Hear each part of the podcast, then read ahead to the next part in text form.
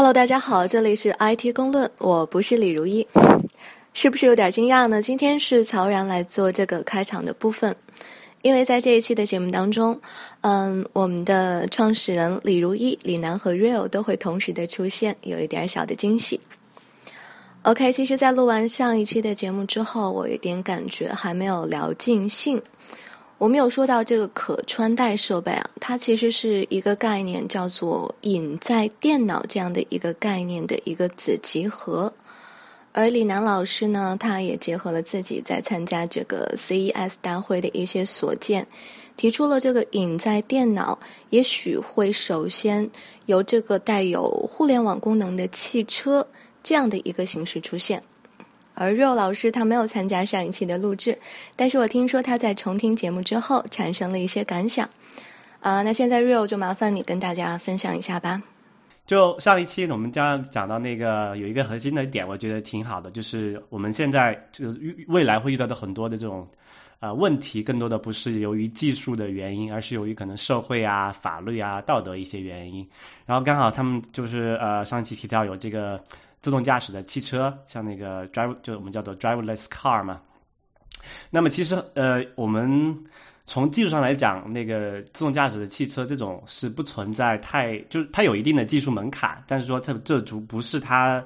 阻碍它上路的主要问题，就是说呃，而是可能之后的一些法律的问题，比如说最主要的是一个像那个车辆的保险的问题。举个最最简单的例子啊，如果这个车这个汽车是由自动驾驶的，那么它发生了一个事故。呃，然后那这个时候，这个是由车主来赔偿呢，还是由这个车的这个厂商来赔偿呢？我就可能如果就说，哪怕是就说车的制造厂商和那个自动驾驶那个我们叫的模块吧，就在那个 AI 的那一部分，它不是同一个厂商的话，那又怎么界定这个问题？那然后就是说，这牵涉到一个保险那个责任的界定嘛，所以说可能就是说，这会导致。就这种自动驾驶这种汽车这种全新的全新的这种事物，会对我们这个整个传统的这种呃车辆保险啊，对这个事故的这样的认知啊，这种界定会带来一系列的问题。比如说，如果这个假设这个假假设这个事故的赔偿是由这个这个车的制造厂商来赔偿的话，那么我们就可能会面临所谓经济学上的一个叫做道德风险的一个概念嘛，叫做 moral hazard。呃，这个怎么理解呢？用大白话讲，我们国内有是所谓的这种碰瓷党嘛。那么碰瓷党就说干什么呢？就是他故意往你车上撞一下，说：“哎，你撞我了，那我要你赔我钱。”那你想，这个在在这种呃，在现在这种情况下，就是我们这种人开车的情况下，那肯定就是因为是这个责任是由这个车主和这个就说这种所谓的保险对不事故的这个受害人他们之间去就就就扯就扯皮嘛。但如果你是一个自动驾驶的车，那如果假设你这个保险是由这个呃这个车的那个制造商来负责的话，那可不可能就会出现那种就是说新时代的碰瓷党。那么我们先和这个。这个碰瓷党的人和这个车主串通，我们把车开到一个很诡异的、很诡异的地形里面去。然后让这个这个车的自动驾驶的程序没有办法去，就是说呃呃及时避免这种事故吧。因为这个我们知道，如果它是一个软件程序的话，它一定会有所谓的叫做 edge case，就是可能叫做什么死角边界的条件嘛。那遇到那种情况下，然后发生了事故，然后这个这个保这个这个车厂也没有办法去界定说这个是怎么是一定不是我的责任，因为没有办法嘛。那这种时候怎么办？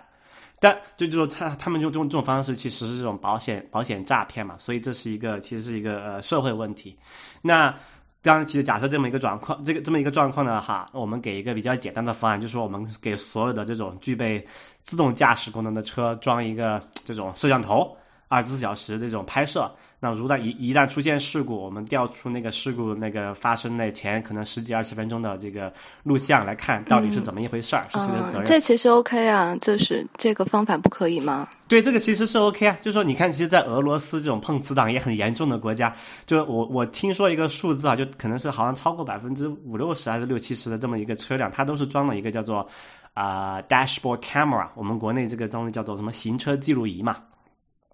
就是它会有一个摄像头在那个挡风玻璃下一直拍这个前方的这么一个行车状况。就如果一旦发生碰瓷，这个责保险责任界定就很就很清楚、很容易了嘛。当然也是因也是因为这个这个这个行车记录仪的这个普遍，当时呃好像是去年还是前年有一个那个火流星在俄罗斯坠地的时候，很多人都拍到了这个场面嘛。所以它有一个，你可以去那个。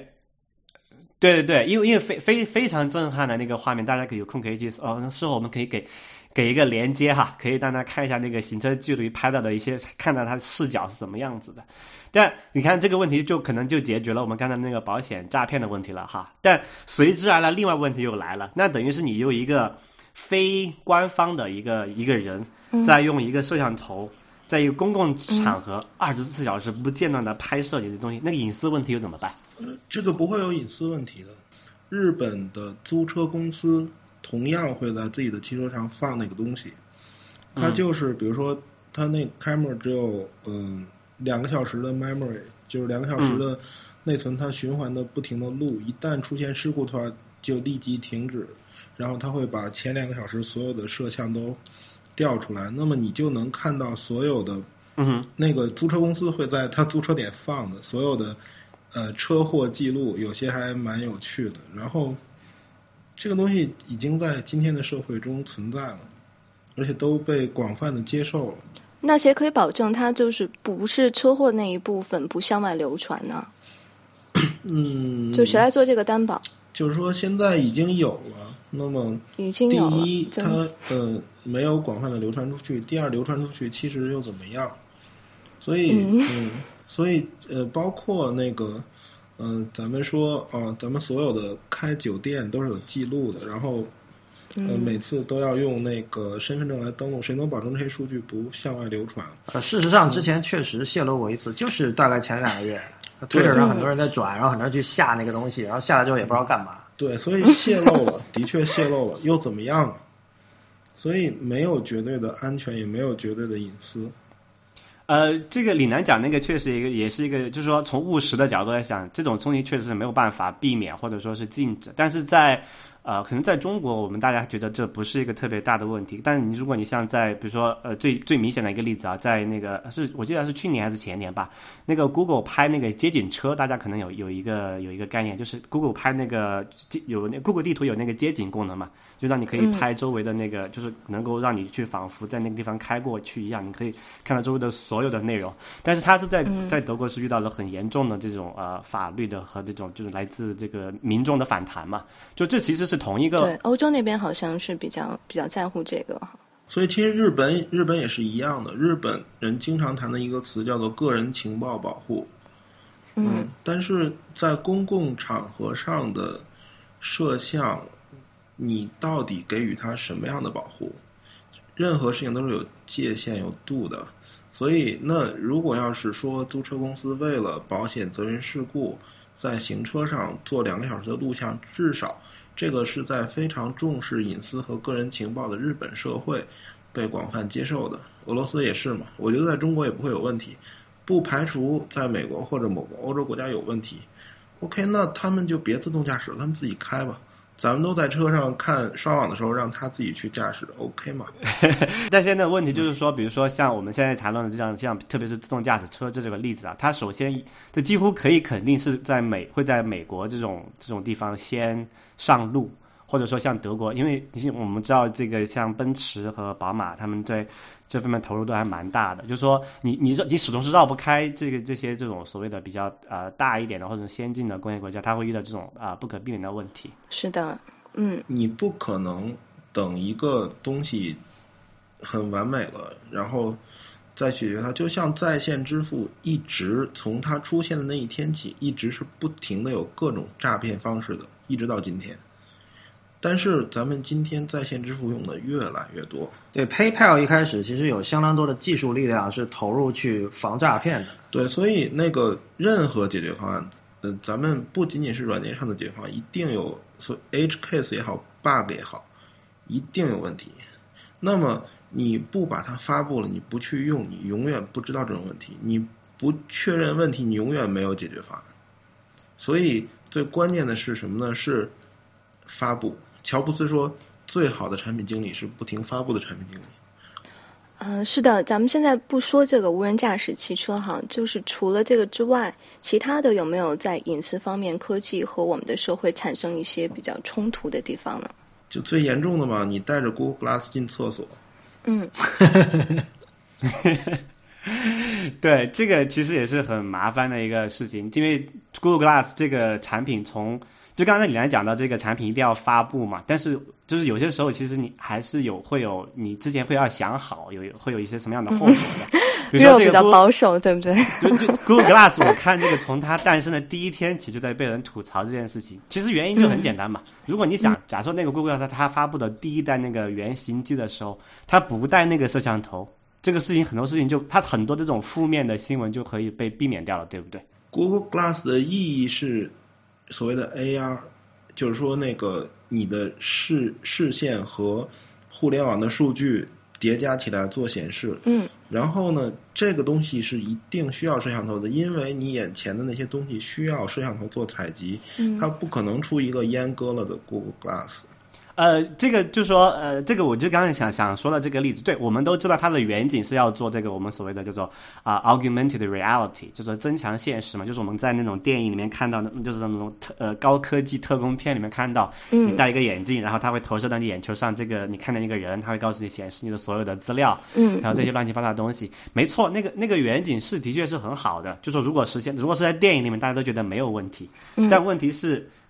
是生活不是电影嘛？现在就就面临的一个问题说，第一个，Google Glass 它并没有实现那种所谓的 AR 的任何功能，哪怕是到现在没有实现，它只是做了一个啊、怎么说？说的简浅显一点，就是无非是一个可以你不用低头看的摄像头，你就往前看就可以了，对吧？但是其实你想，那个 Google 为什么要做这个东西？就是说，Google 的优势是海量的数据，然后呢，它不停的在向线下伸展。就是说，Google 已经把互联网索引的足够快、足够好，那么它嗯下面要索引真实的世界。它一旦索引索引真实的世界，它总需要一些输入。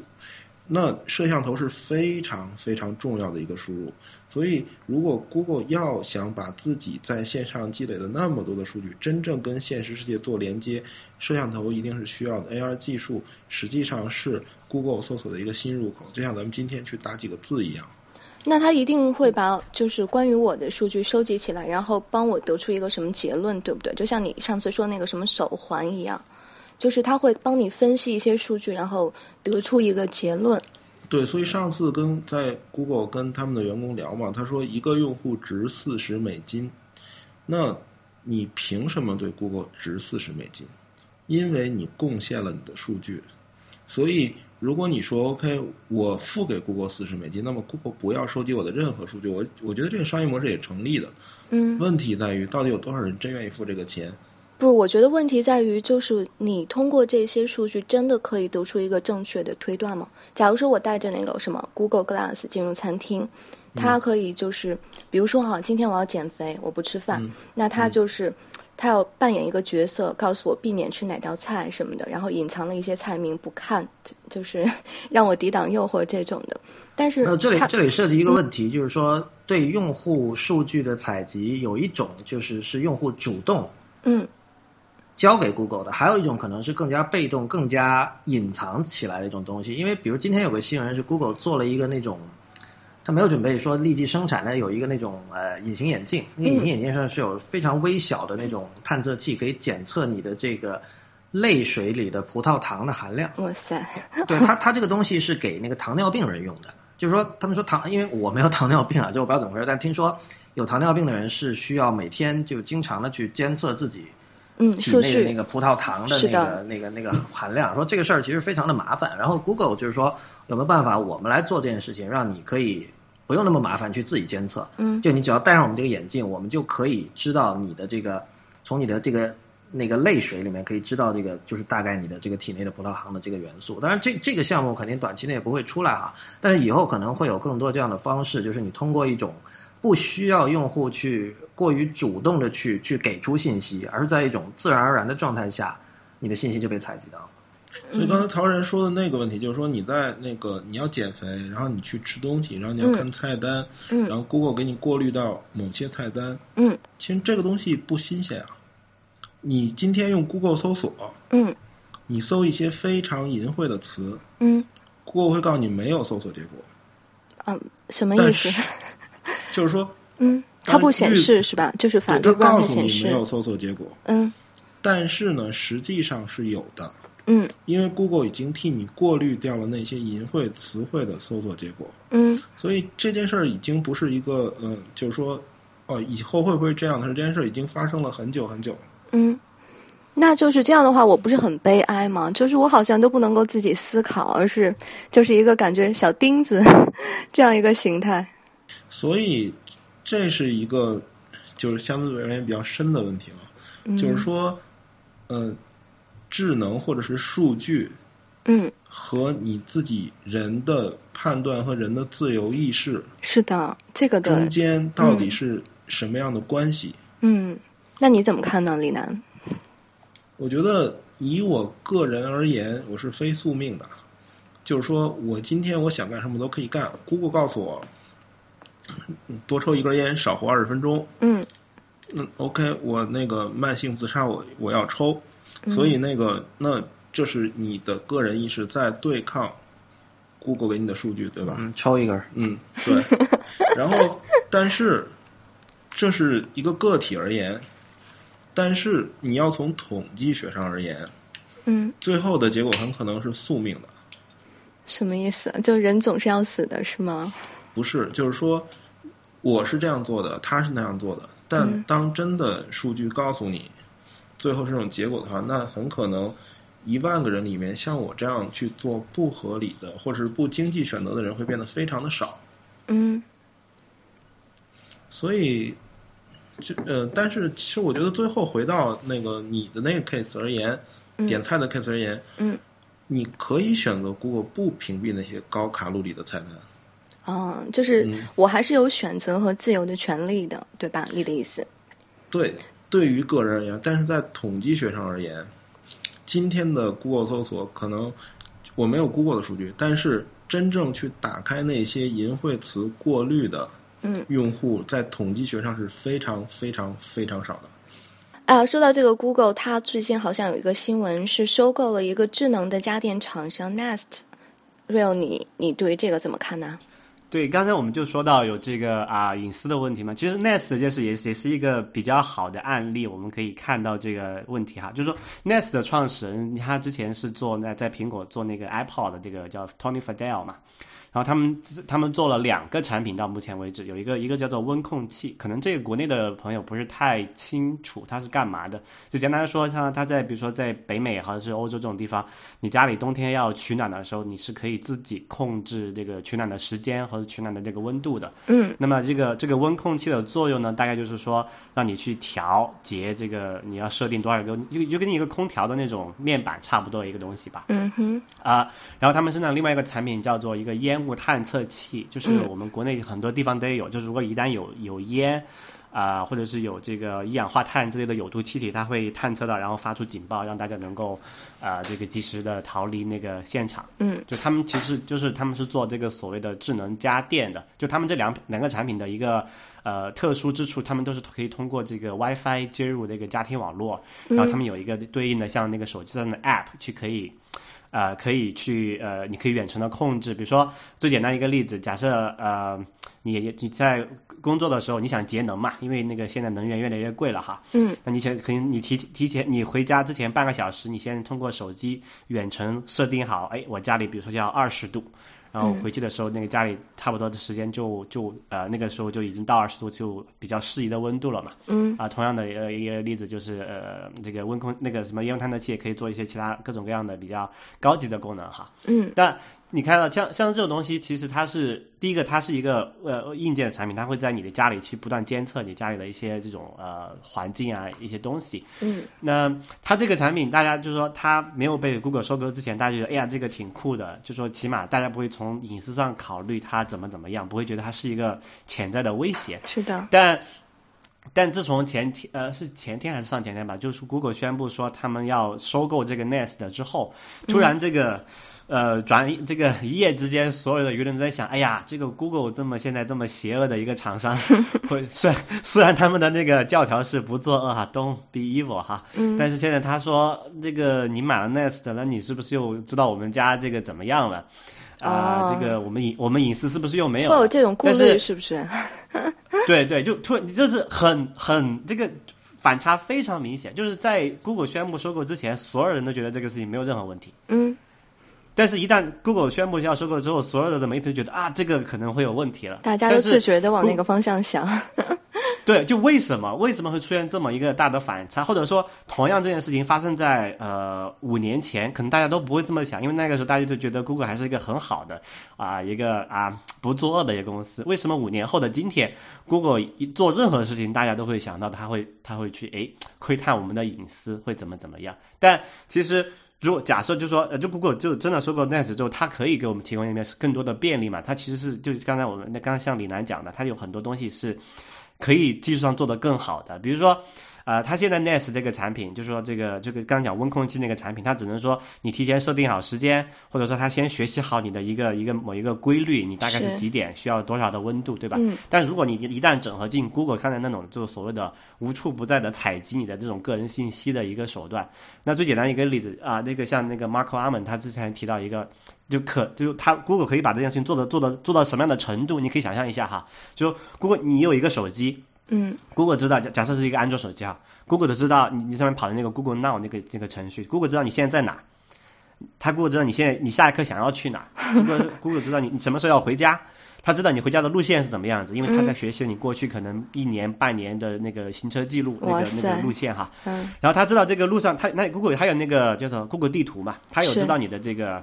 这个叫什么，就是你回家那条路线现在在这一刻的那个拥堵状况，嗯从而计算出你需要精确到分钟级别的，你大概需要多少时间回家。嗯那他知道你周围的天气状况怎么样，嗯他知道你可能就你那个家的位置的那个风速，可以推算出在多少分钟内用什么样的功率去启动或者是调节你这个加热的设备。可以最经济、最优的打，使你实现你到家的时刻，那个你的家里的温度是你最适宜的温度。嗯，那它的不好体现在哪里呢？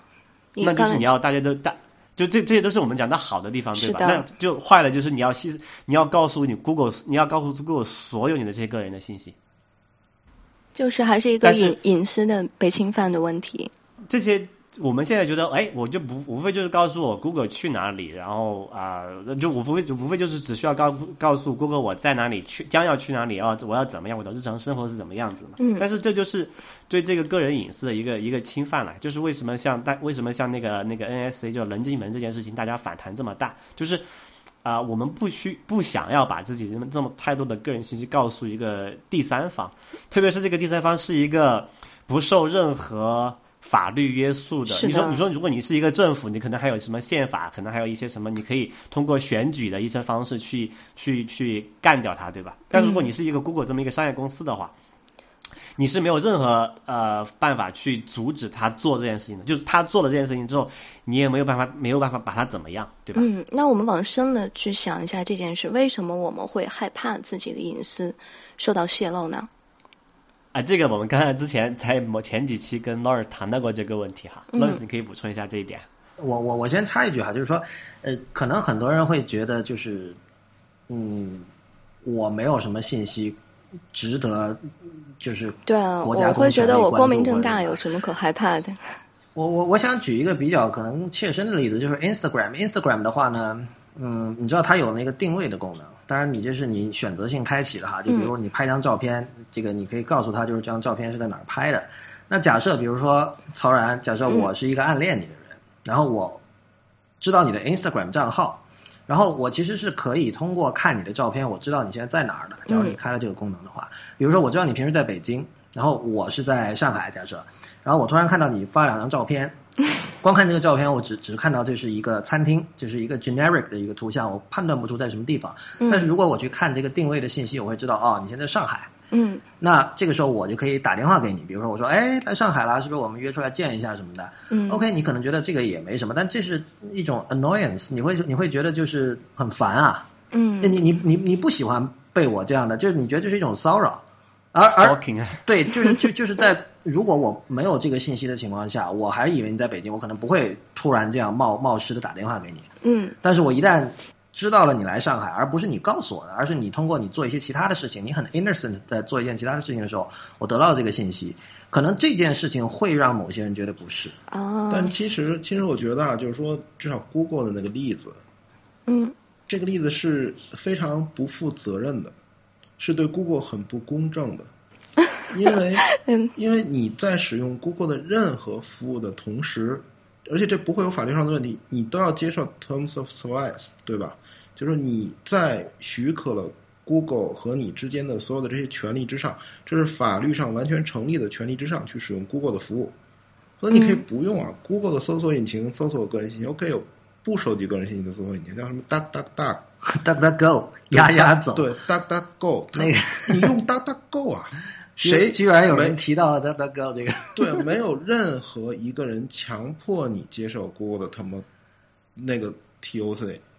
也没有任何一个人强迫你使用 Google 的服务，也没有任何一个人强迫你在家里安一个 Google 收购了的 Nest。所以你所有的东西都是在你许可了 Google 之后，自愿的传给 Google 的数据。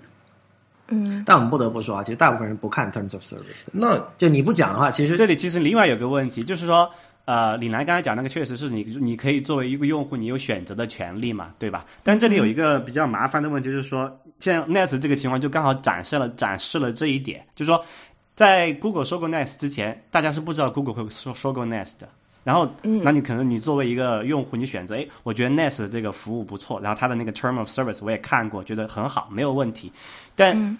我我我我 trust Nest，我相信那个 Nest，并不等于我会相信 Google 收购过后的 Nest。这个问这里所以所以 Google 收购了之后，你不要再买不。这这就这这这里就有问题了我就是这么做的。那我举我举另外一个例子啊，就是 Instagram，Instagram 不是它之前被 Facebook 收购了吗？对我以前是 Instagram 用户，然后我知道它被 Facebook 收购，我还真的是把我所有的 Instagram 图片删了。这不是因为某种说对于 Facebook 不信任，而是说在它的那个 Terms of Service 当时变了，然后它里面加了一条，就是说 Facebook 可以随意用你的图片做商业使用，就类似这样的条款。虽然我其实没有什么大不了的照片在上面啊，但是我我我不喜欢这样一个条款。然后对我来说，OK，这个 Instagram 它是一个不是一个非用不可的东西，OK，那我就不用了。但是我觉得啊 Nest 有一个真的会有人看那个条款？Nest 有一个问题，Nest 好像在美国就是说。好像烟雾探测器这种东西是立法是一定要装装的的还是什么东？西就是说有没有这么一种可能，就是以后真的 Nest 完全普及了之后，这你已经没有这个选择了，你已经没有不用它的选择。你现今天都有 Duck Duck Go，你为什么担心你以后没有 Duck Duck Nest？不，这里有个问题，就是，在乎的人一定会有这种选择的。不，这这里有一个，就是有一个成本的问题嘛，就是说，刚才李李阳讲那个，你是你确实是可以选择，但这种情况下，你是不可能去逼迫用户这样，就好像我一个一个 Nest 很那个烟那个叫温空气很贵的，二百五十刀一个。嗯，通常一个在美国的一个 house 里面，你家里至少要装四五个或者五六个吧，就是最 minimal，你至少要可能四个左右。就是说，你这里就别的不说，一千刀的成本进去了，然后 Nest 明天说我要卖给 Google，然后你发现你觉得 Google 的那个那个 term of service 你接受不了，你怎么办？所以，所以这个好办啊。那我在购买 Next 的时候，我的那个 Terms of Service 是这个。那么当 Google 收购了是另一个。那么当 Google 想对在它收购之前的所有 Next 用户去收集个人信息的时候，它会问你的。如果不问，你去法院告他。那这一切都是基于我们对 Google 的信任才会发生这些事情。你不用信任 Google，你你自愿的接受了把数据 upload 到 Google 上去。现代社会能成立，大家能办成这么样的事情，都是因为咱们之间能建立一种 terms of service，建立一种契约关系。这种契约关系是咱们办成事情的基础。嗯如果你不承认这种契约关系的话，那咱们什么事儿，今天的很多很多事情咱们都干不了。但是 Google 有可能在发生变化呀，就它现在不被人控制，不代表以后不被人控制吧？你随时可以停掉 Google 服务，你随时可以。那我之前所上。上传的那些数据怎么办？那你去法院告他，说你把我数据都删了。我我觉得有一点就是说，是不是在用硬件的时候，你你转换的这个成本是要高很多的？就比如说，假设你是一个租客，然后你的你去美国租房子，然后你的房东装了 Nest，然后你因为不信任 Google，但你又想租那个房子，这个时候其实这个选择权会变得就怎么说啊，就是会会更加艰难吧？对，这是一个问题。另外一个问题，刚刚李楠你一直强调着，你说你你接受了这个 term of service，那么你就表示认表示认同这所有的之后的所有的风险，对吧？理论上这样讲是没错的。这个我们讲这个信就有两层问题啊。先说这一层是这个是没错，但问题是你仔细去研读所有公司的这种所有的 term of service 条款，你会发现它几乎都会有那么一条，就是说解读权归他。所以，所以，所以你要么你要么接受这条，你要么不要用。不，这件事情就这件事情就是在所有的这种条款里面，用户都是处于弱势的，就是在起码在法律上，在隐私保护上，所有的用户都是处于劣势。当然，你来说你那个就是你那说那个也成立，那我就成当什么当梭罗那一派嘛，我什么都不不依靠社会了，我就自己搞定。我不相信，我不接受你，那我就是我不我不接受你这个这个 TOS，那我就自己自己玩。但你不可能嘛，你作为一个现代人，就是要么就是隐私保护，要么就是更加便利，自己选择，对不对？几千年来，几千年来没有合作，一定是高成本，从来没有变过，这不是今天的新鲜事。对，这个这个这个我们可以呃，这就是有有一个可以之后再说哈。但另外一个问题就是说，哪怕你你认可，就是说你你和 Google 双方都认可了这个 Term of Service 的问题，但我们啊、我们现在就是说我们现在面临一个更麻烦的事情，就是出现了像人进门这种事情，引入了一个第三方，就是说你你愿意把你的信息共享给 Google 对吧？这个没有问题，但是可能 NSA 插过来说，哎。我可以在 Google 的数据中心之间装一个什么这个这个什么，就是说下一个什么呃这个叫做嗯就黑进去吧，你可以这么理解。所以，所以今、呃那咱们还回到 of Service 对吧？咱们咱们既然承认这个东西，那这个里面提及了吗？如果这个里面不提及的话，那么我可以不承认，咱们可以去打官司嘛？你你去告谁呢？就我们假设大家都认可这个这个 term of service 情况下哈，但你和 Google 之间你共享数据没有问题，Google 给你提供服务，你给他贡献数据，然后你你不用花钱，这个都没有问题。现在突然过来一个 NSA 这个第三方，他跑就说从 Google 那里或者从在你的那个网络运营商那里把你发送到 Google 的数据给偷了，那你这个时候你怎你怎么你去告谁？所以嘛，你可以去起诉 Google，啊说，哎，你为什么不经这我允许把数据泄露给了美国政府？所以他不是他他也不是故意的呀，他也不是故意的呀。所以大家就在这拼命的吐槽，然后没有任何一个人通过法律手段去解决这个问题。如果一个案例真的确认了，也许这件事就解决了。美国法院的所有的它是判例法，所以每一个判例都会对后世有影响的。然后那这是解决问题的办法。然后咱们不停的吐槽啊，隐私有问题，隐私有问题，隐私有问题，这这完全不能解决问题啊。对，我觉得一方面哈，就是肯定呃，吐槽隐私其实主要是从媒体需要话题这一个，这这是一个很主要的驱动力哈。确实我，我相信很多记者也并没有他们表现出来的这么介意这件事情。然后至于说说，如果说有真的有什么解决方式的话，可能李楠刚才提出的法律就是其中一个方式。然后其实刚才那个 Real 提到梭罗哈，如果真的想过这种梭罗式的生活，有一个人一直在身体力行的实践，就是 Richard Stallman。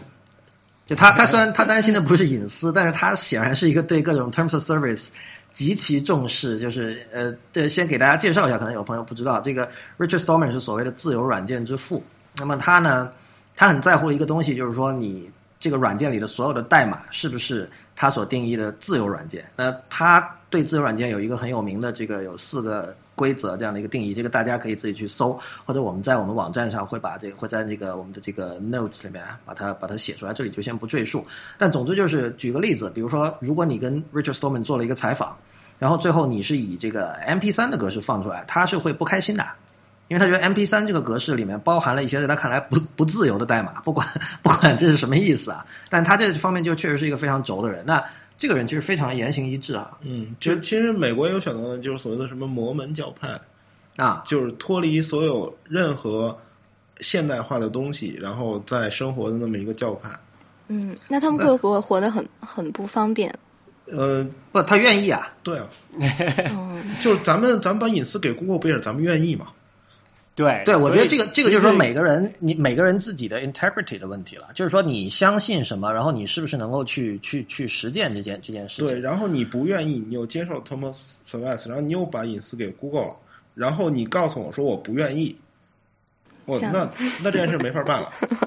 所以，所以，所以，在这个技术越来越普及的今天、明天，可能后天，就是我们现在跟个人作为一个个人哈，你面临的一个选择，就是说，你是否愿意牺牲你这个个人的隐私，去换取更多的生活便利，或者说是像刚才我提到，像你说你要做那个 Richard Stallman 或者那那那一类的人，你要就你要完全控制。你要就说你是有一个很有原则的人，然后你要你愿意牺牲生活上的各种便利，比如说刚才我讲的那个 Nest 温控啊，那些各种方便，然后来换取你这个那个内心的这个心安嘛。那我们就、嗯这每个人怎么选择，这可能大家回去要好好思考的一个问题。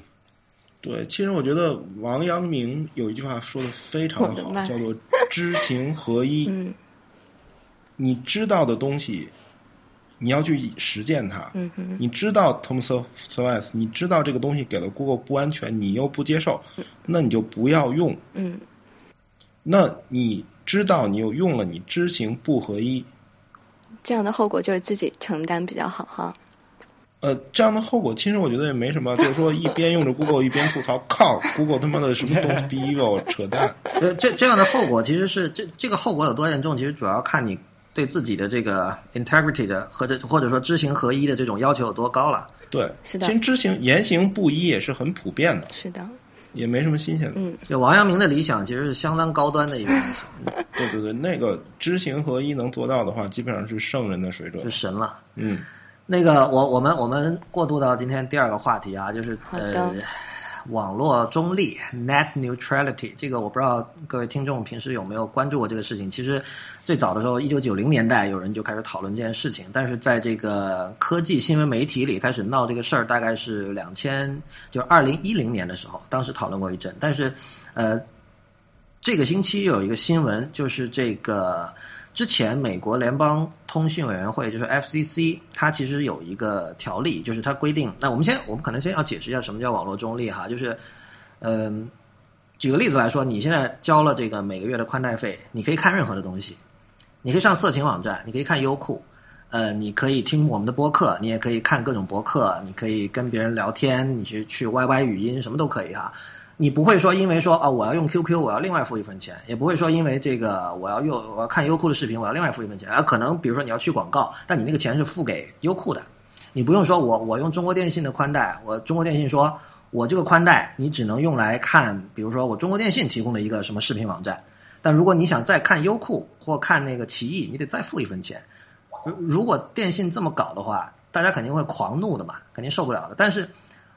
其实，在互联网之前的时代一直是这样的。比如说，我们要、我们要收有线电视，我们要是付给那个有线电视钱，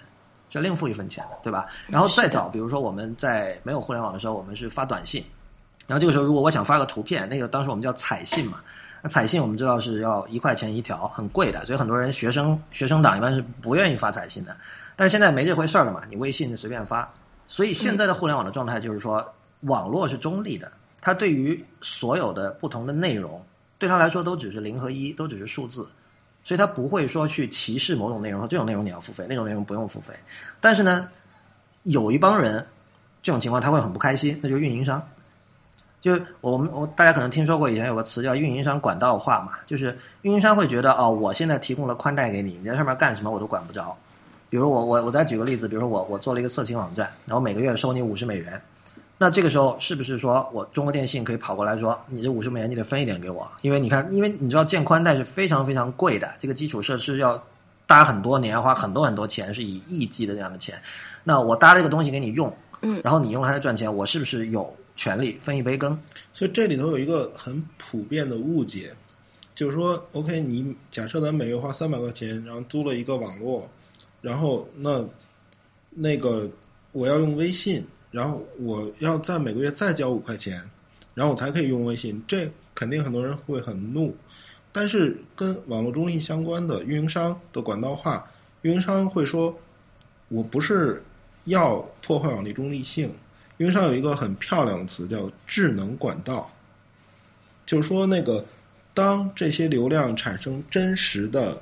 商业利益的时候，我可以检测到，所以我是智能的管道，并且我会在那上面分一部分的利润出来归我。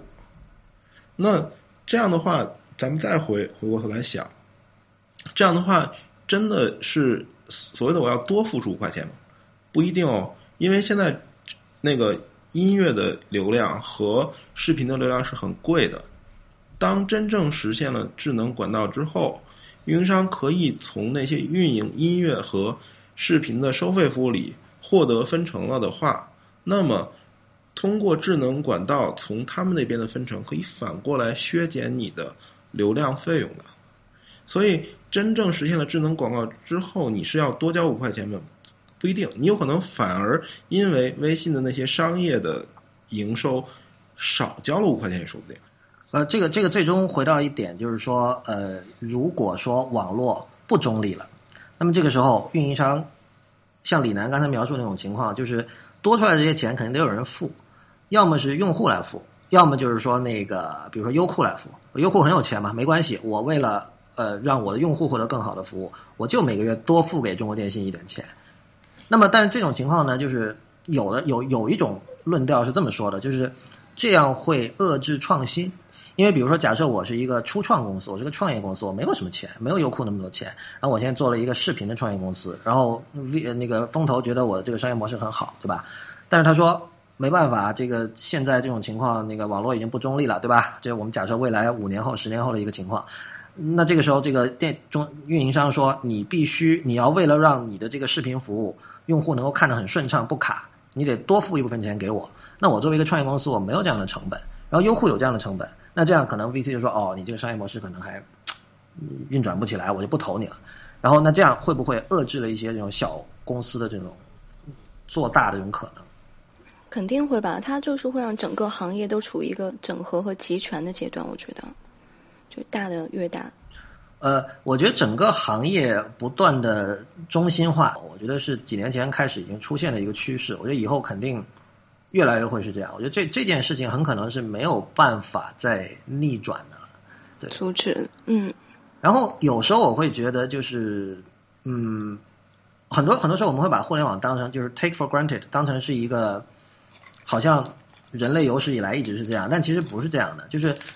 在没有互联网之前，呃，我们的生活就是没有现在这么爽，我们就是不可以想看什么看什么都不用付出额外的代价。以前就是说，比如说我我假设我要看，在美国可能我要看什么 HBO，或者在在香港我要看某个有线台，我就是得付出额外的钱。而你知道，就是事实上，很多时候你的这种这种要你额外付费的频道，它往往是更好看的。是，比如在香港，就有线台很多是很好看的。所以，所以那样的一种那样的一种状态下，是不是就是一种更差的状态？我觉得从呃消费者享受内容的这个角度来说，其实未必是这样，因为我们看到整个二十世纪大部分的百分之九十的时间都是这样的一种状态，然后二十世纪仍然有无数伟大的电影、音乐这些所谓我们现在称之为内容的这些东西被创造出来了。但是我们要搞清楚，就是运营商他有没有资格去收这笔钱呢？我觉得这个不是那个天生有或者没有的权利，这个是一种商业的。呃，怎么说呀？博弈的结果，就是说，如果土豆跟优酷没合并，他们是两个不同的视频网站，然后他们同样都有运营费用，那么当其中的一个选择接受这种智能管道，当然技术上已经 ready 的前提下，那选择接受这种智能管道，然后发现我可以通过给运营商分润，实现更快的速度，让用户用的更高兴，他们愿意付更多的钱的话。那么这个商业模式就成立的。如果那个后来优酷不停的增加运营成本，然后把事情做得越来越糟糕，那么站在网络中立那一边的土豆也同样能提供同样品质的服务，它反而是盈利的。那么土豆就是赢的。这是个假设哈，就是刚才你是就是在做假，不是说土豆真的赞成或者不赞成，我们不知道。就是对对，所以所以这最终是一个商业选择结果，包括运营商也一样。因为中国可能是这几大运营商的步骤很统一啊，可是你知道，呃，日本是有那个 SoftBank 这纯私营的运营商。那么，当网络中立性这件事真的被破坏的很严重，以至于它成为一个问题的时候，那么我可以真的可能会有一个运营商站出来说：“我提供中立的网络，它是不是能拉来更多的用户，然后取得更大的市场份额？”所以，这完全是一个商业选择的结果。呃。这里其实没有那么简单，因为这个有一个问题，就是说李楠讲那个是在一个完，就是说一个理想状态下，但其实现实是不是这样理想的？最简单一个问题，这个所有的运营商，起码你到到到，如果你到最终用户接入那里，它都存在一个垄断的问题，啊，不是说呃，就说它事实上是一个垄断。比如说，比如我现在住这个地方，我就只能选择呃两家。这个运营商可以接入到我的那个我这个住的地方，很多地方可能在美国很多地方，它就可能只有一个一家啊、比如它只能接入 Verizon，它只能接入这个 AT。对中国也中国基本是没得选的，就是你你住在一个小区，那个小区是联通的，你就是联通的，那小区电信就对，所以所所以说，如果如果一旦这个网络中立这件事情啊、不成立的话，那么就假设举个例子哈，你们家只能接入联通，然后那个优酷跟联通之间那个没有这个合作关系，那你你加上联，你就你在你家你上优酷就会很联。通上优酷就很慢很卡，三三分钟卡一下，你你这样你你你你，而且你没得选，你没有办法说你要接入电信，因为联通就把你那个小区包下来了，就好像之前那个知乎的那个办公室那个那个园区一样，联通把那个整个园区的那个都等于是合法或者不合法的，他买断了，你只能接受他，你没有其他可以选的。我觉得，我觉得这个问题咱们要区分清楚，这是两个问题。第一，运营商是不是在获取非法的垄断利益？这是一个问题。第二，那网络是不是一种天生的权利？是不是应该由政府或者是政府出一部分钱来确保的？所以，那么 OK，运营商是不是在获取自己的垄断利益？我觉得只要运营商这个市场向民营资本开放，就不是。比如说，日本以前没有 SoftBank 的时候是不提供不限流量包月的，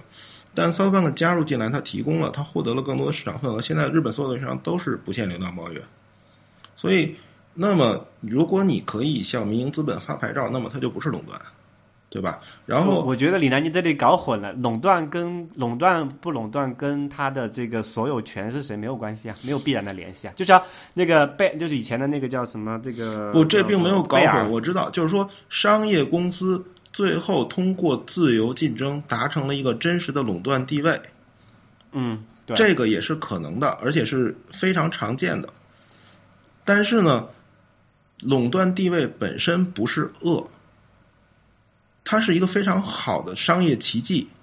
非常的赞。如果今天魅族能取得垄断地位，那是非常成功的商业传奇。这是所所以所以你呢你觉得垄断是好的，从商业的角度来讲，不，当他利用自己的垄断地位获得，在做一些损害自由竞争的事情的时候，那么它就是坏的。那那这个例子就是这样的。那比如说，这个你家只能接入这个联通，然后联通他说你不能上优酷，那你说这个它损害自由竞争了吗？就你不能上优酷，只能上比如说联通自己的一个一个视频网站。所以咱们回到最后的问题，如果要是说中国给民营资本发牌照呢，那会有另外一家网络覆盖到你家去。这个这个不不光是中国的问题啊，就是说不跟这个民营和和私营是没有没有本质区别的。最最简单一个例子啊，为什么这件事情在美国谈的这么火？就是最简单，呃举我我跟你讲一件事情啊，就是说你在美国，你比如说你要用那个 Verizon 的网络，大部分人都是用这个网络嘛，然后。那他说，Verizon Verizon 决定你这个不不能用，就是你上用 Verizon 网络看 Netflix 很卡，为什么很卡呢？因为他把这个就他们之间没有这个达成一这个协协议嘛，那他那个流流量就是说呃可能没有做得很好，但是与此同时，Verizon 是提供给你他自己的这个视频点播服务的，它确实是有的。所以回来说然后，回来说，为什么你在美国没有第二个选择？因为它垄断了呀，所以你没有第二个选择。美国可以给民营资本发电信牌照吗？可以啊，可以啊所以，所以很明显啊，都是就是说那那么多的资本为什么不进入？因为你们交的钱不足以支撑你第二个选择。呃，我我觉得是当面对这种，这跟刚才说的那个烟雾探测器有点关系啊。就面对这种公共基础设施的时候，其实个人选择确实很有限的。就是我们拿高速公路来比，对，所以这是第二个，我从第二个问题。我从广州来珠海，就我我只有一条路可以选。嗯，然后如果说我这条路我不我觉得不爽，我没有别的路可走，所以这是第二个问题，就是说，那首先如果确认了这不是一种垄断，而是因为你个人用户所你你那片所有的个人用户加起来付的钱不足以支撑第二个选择，就换而言之，你没有掏那么多钱，你不配享受另一个 option 的时候，那么咱们再看垄断不是问题的时候，咱们再看宽带到底是不是一个公共的需要政府支持的像高速公路的那种东西。所以这是第二个问题了，垄断完全不是问题。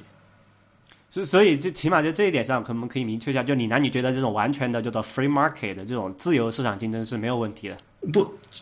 垄断不是问题，但是咱们对，咱们回头垄断就是自由竞争的一个一个有，就是在某些极端情况下就会导致垄断这个必这个结果。垄断从来都不是问题。垄断今天在美国现实存在，Google 就是垄断，但它不是问题。问题是它会不会利用这种垄断的地位去作恶？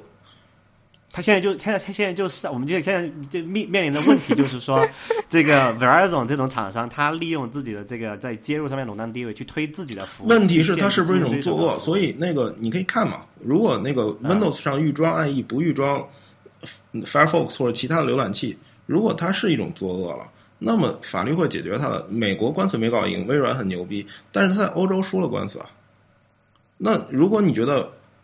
OK，那个 Verizon 是在作恶，你告他嘛。但是如果这个很庞大的这个什么，就是垄断已经形成了，你告得过吗？那嗯垄断官司不是没有输过的，AT&T 被切分了。嗯，但是，嗯而且而且，我觉得那个曹然，你有一个错误的认识，就是这种垄断官司的起诉的人，公就是那个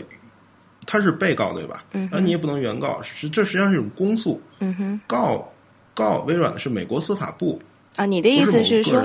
当政府和垄断的这个公司他们是处在不同立场的时候，但是往往我们知道政府和这个垄断公司是站在同一条线上的。不，这这个就很微妙了，就是说，这这是一种中国特色。不是吧？其实，当然，当然，我不能否认，就是说美国的很多的商业利益能影响政府行为，嗯但至少至少政府还是为选民负责的，对吧？如果我说哦，我就非要那个把文动搞了，我就能获得很多的选票，那那你可以选出一个反反垄断、反玩的的政府啊。不，我觉得我觉得是这样的，就是说，呃，垄断的话，一定是商业自由竞争导致的结果。那么这种结果未必是坏的，规模会带来效益，效益会带来更便宜的东西。你们所有的人都在垄断的这个结果下在受益。嗯然后呢，问题在于，如果你的受益变成了一种反向东西，就是他在作恶了，怎么办？那么这个时候实际上是有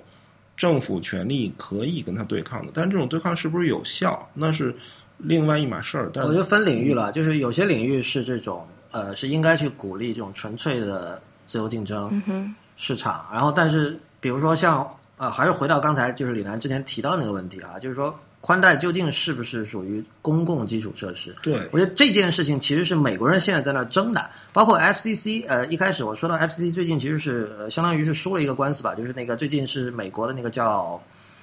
呃哥伦比亚特区联邦巡回上诉法院，他驳回了 FCC 在之前做出的一个条例，就是 FCC 之前。呃，我先解释一下，FCC 是这个美国联邦通信委员会啊，这个其实是二十世纪初那个收音机这个东西刚出现的时候，呃，因为你知道，就是因为当时对那种无线电波是没有规划的嘛，所以电波之间经常会干扰。然后 FCC 是一开始是为了干这个，就是它来分这个电波的这个频段来管理这些事情。然后呢，那当然呢，后来慢慢的各种其他的媒体出现了，它就除了管电台，也会管什么电视啊，后来当然也管互联网。那么之前 FCC 其实做出了一个决断，就是说网络中立性是好的，是要维持的。但是呢，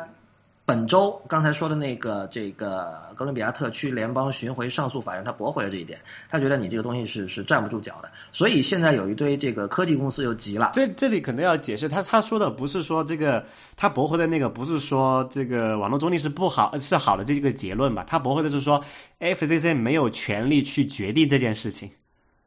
呃。呃，对你不，你这个说的还不准确，但是你你你的大意是对的，就是说，因为这里有很多很细致的东西，可能我们在这儿就不适合说的太细。但是简单来讲，就是说，如果说把这个呃把它简化为这个网络中立和网络不中立之间的战争的话，目前为止，网络中立处于了下风。就本周的这个新闻，最终给我们的是这样的一个印象，所以现在会有一些呃创业者。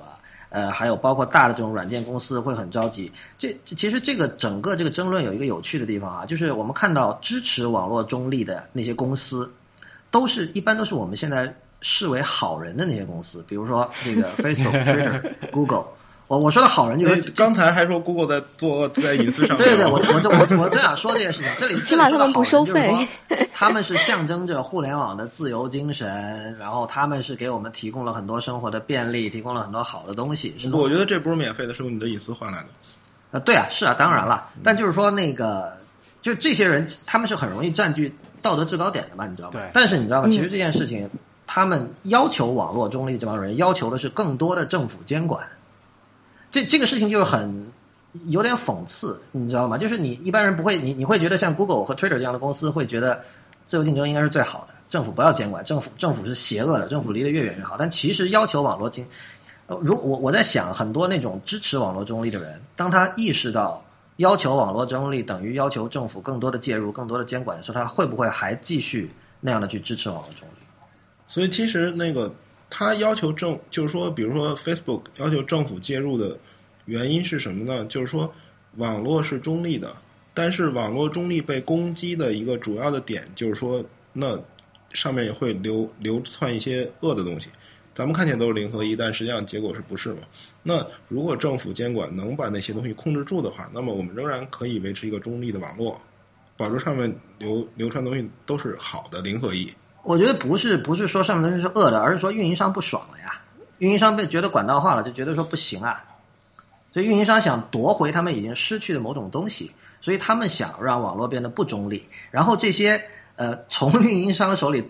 夺掉了那些东西的人，像 Facebook、像 Google，所有这些大的互联网公司，他们想维持网络一种中中立性。然后现在有一种情况就是说，由于呃，这些大的网络公司，他们在网上的这种发声、这种音量非常大，就他们说说一个东什么东西会立刻在各种社交网络上面放大。所以，我们当我们去观察关于网络中立性的讨论的时候，我们很容易看到的全是支持网络中立的那样的声音。但其实我们可以看到，有很多包括互联网的这种先锋，他们并不是支持这样的东西。比如说 TCP 协议，就是就是互联网的基础之一啦，TCP/IP 嘛。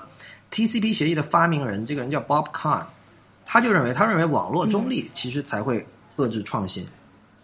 嗯就他的观点其实跟李楠刚才是有点像的，就是他会觉得，包括运营商这个层面也应该充分的自由竞争。他觉得最终市场可以解决一切问题，市场可以通过这种这种调节，然后让好的东西还是出来。现在就是说，如果我们是就是说，一个是就是说呃呃主张强化政府监管，另外一方是主张就是说去就是说就是说就说去市场监管这两个方面嘛。但是这个争论的核心问题，就可能要还要回到刚才那一点，互联网到底是不是这个基本人权之一？对，所以返回来说，返回来说，基本人权不是免费的，就是说那个那我觉得基本人权应该是免费，而互联网不是基本人权。不，其实也不是免费的。比如说那个，到底是不是人身自由不受侵犯是基本人权，对吧？但它是免费的吗？没有警察系统，没有政府机关，没有司法，你怎么可能免费？你能保证吗？保证不了。不是，就那些东西就是纳税嘛，对这些所以东西国家帮你搞嘛。所以咱们再回来说嘛，那它不是免费的，它是用你的税收在支持的。我百分之二十所得税啪啪啪的交啊，嗯那如果 OK，你说运营商可以不通过向智能管道上的商业收益跟内容提供商或者服务提供商分钱，那么你要求一个中立的高速公路，你要求一个中立的网络，嗯那政府去建嘛，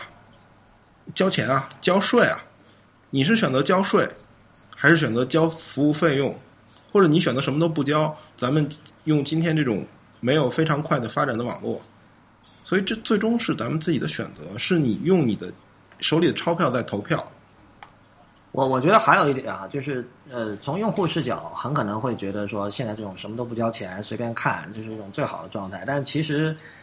呃，我个人觉得真的是这样吧，就是因为你你你想你我我我总是想说，就是我我如果现在回头看过去十年，我们生产了什么特别伟大的作品嘛？其实没有的。我我们我们很多时候我们会发现，最好的作品可能是在一九六零年代、七零年代、八零年代，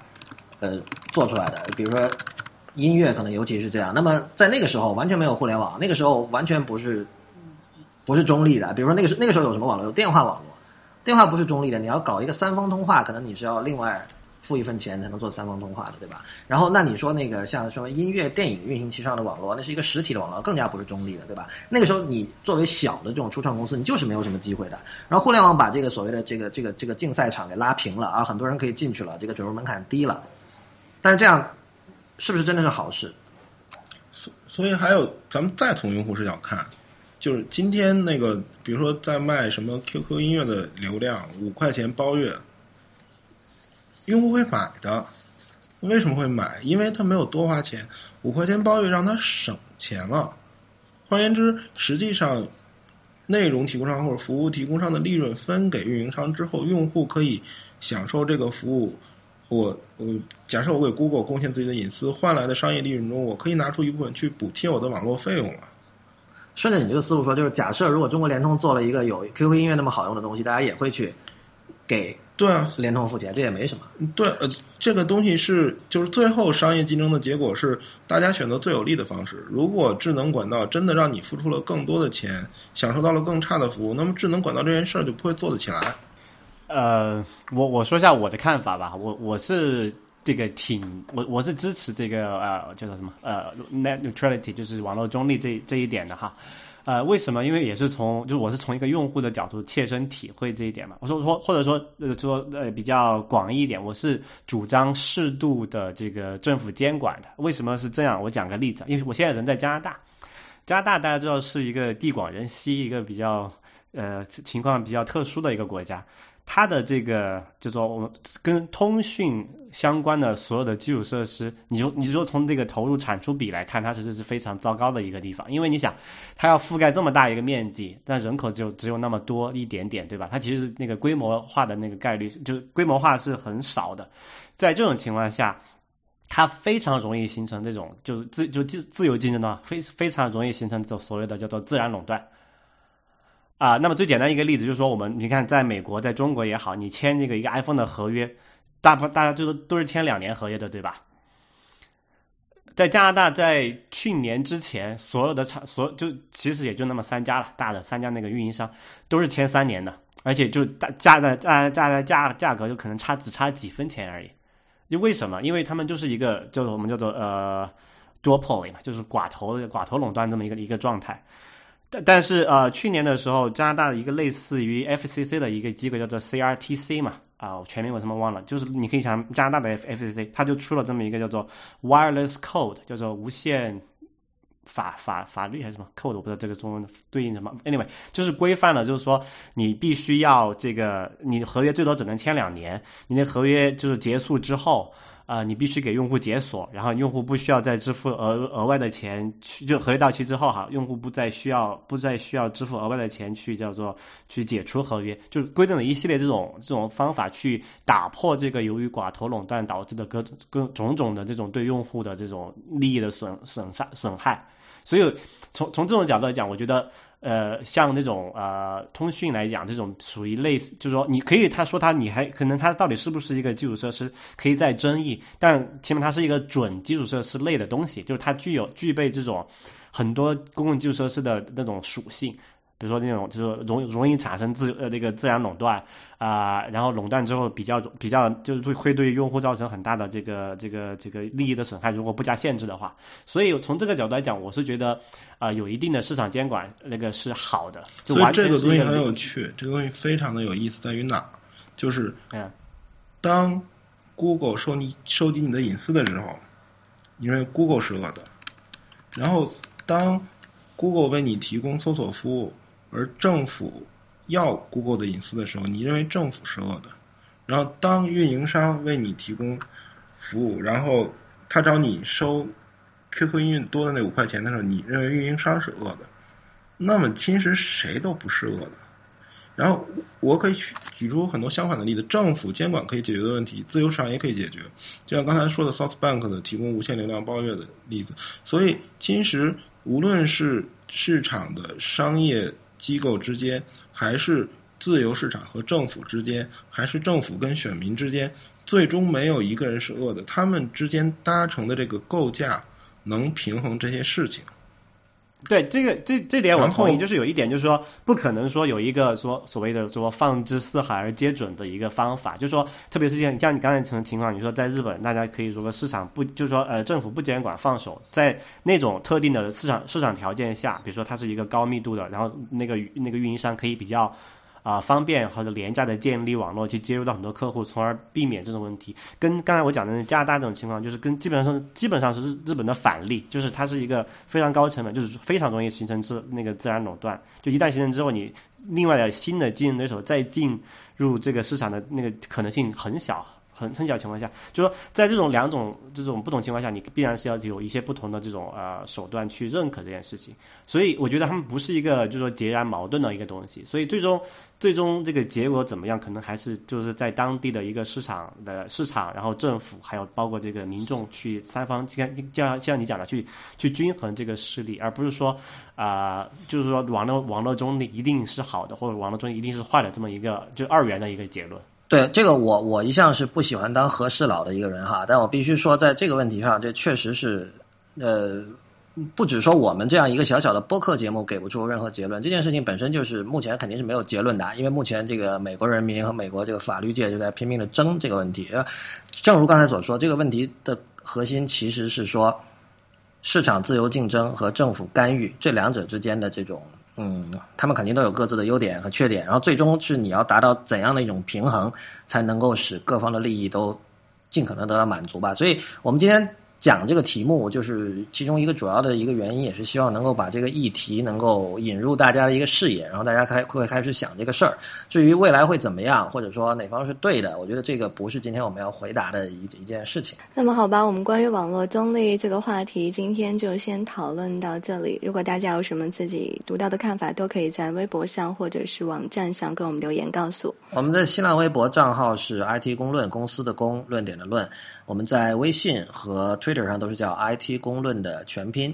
呃，那么谢谢李楠、Real 和曹然，今天是我们四个人第一次做节目哈，希望大家喜欢。嗯，好的，拜拜。拜拜。